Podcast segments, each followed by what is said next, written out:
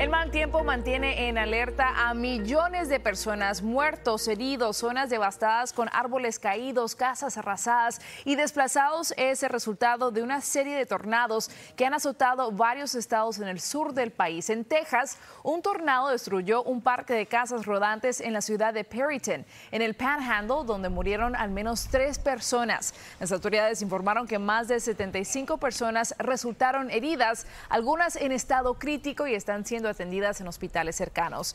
En varias zonas se reportó la caída de granizo y vientos superiores a las 80 millas por hora.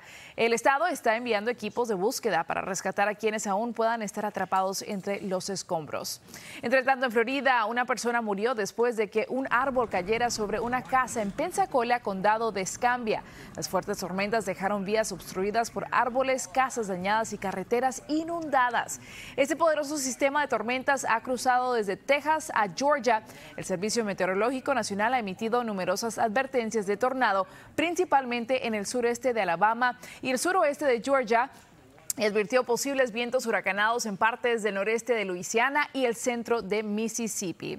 Y por supuesto, como siempre, nos acompaña nuestro jefe de meteorología, Carlos Robles. Carlos, muy buenos días. Cuéntanos qué podemos esperar en las siguientes horas. Lamentablemente, Nicole, buenos días para ti, a toda nuestra gente linda que nos está viendo tempranito en la mañana. Lo cierto es que más tornados durante el día de hoy. Es increíble lo que estamos experimentando. Vean ustedes, los reportes de tornados durante los pasados dos días ya llevamos 17 tornados en promedio en junio durante los pasados tres años se han reportado 106 tornados. ¿Qué significa esto? Que la vulnerabilidad a tornados en el mes de junio aún es sumamente alto. Y vean ustedes, nuevamente hoy, boom, más tornados desde Kansas hasta por lo menos el Panhandle de la Florida, con vientos sobre las 60 millas por hora, granizos y sobre todo los tornados pueden ser aislados durante el día de hoy. El día sábado vuelve y se repite desde lo que es Kansas hacia lo que es el Panhandle de la Florida, con más tornados, granizos y sobre todo vientos fuertes. ¿Y qué está guiando todos estos tornados? El calor intenso y la humedad. Vean los índices de calor en Texas, 113 grados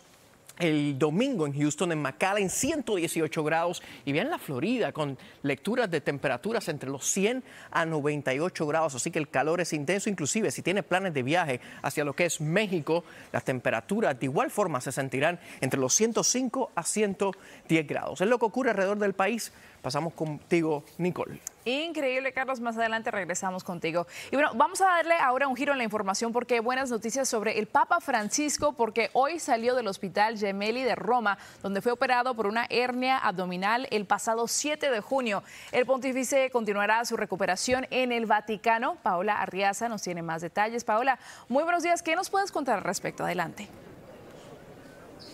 Buenos días, Nicole. Nos encontramos aquí fuera del Vaticano, donde el Papa ya ha regresado al Vaticano, ya salió del Hospital Gemelli y fue recibido frente al hospital por muchos fieles entre aplausos.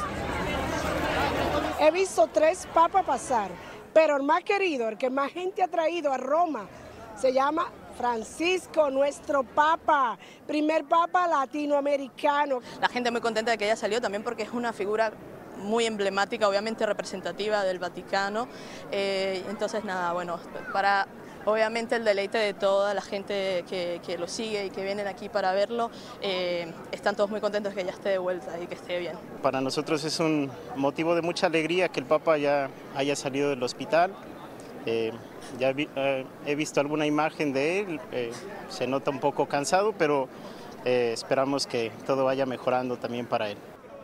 Frente al hospital no solo estaban los peregrinos, sino también los periodistas y hubo un momento de tensión cuando los periodistas se acercaron demasiado al pontífice y el equipo de seguridad reaccionó inmediatamente. Luego el pontífice fue en silla de ruedas a su vehículo y se acercó al equipo médico que lo ha atendido durante estos nueve días en el hospital.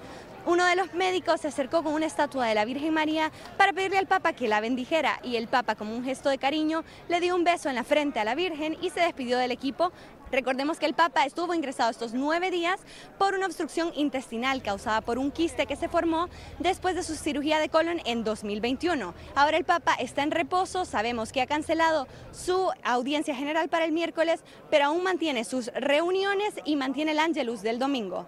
Esperamos que su recuperación sea pronta. Regresamos contigo al estudio, Nicole. Así es, Paola, muchas gracias por la información. Y hay también novedades sobre el caso de los 42 inmigrantes que fueron llevados en autobús desde Texas Texas hasta Los Ángeles, en California. Fueron atendidos en la iglesia St. Anthony en Chinatown, donde les suministraron alimentos, agua y provisiones. En el grupo había 18 menores de edad. A todos se les dio también asesoría legal y asistencia médica. Como han visto que ya mandaron personas a Sacramento y otras áreas, sabíamos que ellos también iban a, a empujar a esta gente también que llegaba aquí en Los Ángeles. Entonces estábamos trabajando con el alcalde uh, Karen Bass y también en nuestro condado porque ya sabemos cómo trabajar en este tema. En un comunicado, la alcaldesa Karen Bass dijo que Los Ángeles no es una ciudad motivada por el odio o el miedo y rechazó que se juegue con vidas humanas con fines políticos. Las autoridades californianas no descartan que sean enviados más migrantes en los próximos días. Y la jueza Eileen Cannon emitió su primera orden desde que el expresidente Donald Trump se declaró inocente de los cargos presentados por el fiscal especial Jack Smith por presunto manejo indebido de información clasificada. Ordenó a las partes que se pongan en marcha para, poner para obtener autorizaciones de seguridad para los abogados. Cannon dio a la defensa un plazo hasta el viernes para ponerse en contacto con el grupo de seguridad de litigios del Departamento de Justicia porque espera que para el 20 de junio los abogados presenten una notificación confirmando que han cumplido sus instrucciones. Y mi colega Julio Vaqueiro viajó hasta Washington, D.C. para conversar con Ted Cruz, el primer senador latino en Texas. El republicano criticó el proceso judicial que enfrenta Donald Trump. Aquí está parte de la entrevista. Lo lamentable es el hecho en sí. Creo que este es un momento realmente triste para el país. Hemos existido por más de 200 años. Nunca había habido un expresidente encausado. Y francamente, tenemos una larga tradición donde cada nuevo gobierno se hace cargo y no trata de ir en pos de los predecesores. Esto es algo que ocurre en las repúblicas bananeras, pero no ocurre en Estados Unidos. Y creo que este encausamiento es un abuso de poder por parte del Departamento de Justicia. Odian a Donald Trump y pienso que están aplicando un doble estándar a Trump que no se lo aplican a Joe Biden ni a Hillary Clinton. Veo que critica al Departamento de Justicia y a la administración Biden y muchos de sus colegas republicanos hacen lo mismo, pero tienen mucho cuidado en no defender el comportamiento del expresidente Trump. ¿Usted defiende el comportamiento del expresidente Trump? Creo que hay que aplicar el mismo estándar para todos.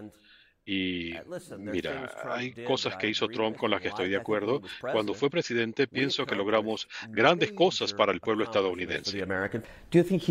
¿Usted cree que debe postularse de nuevo? ¿Es la mejor opción para los republicanos?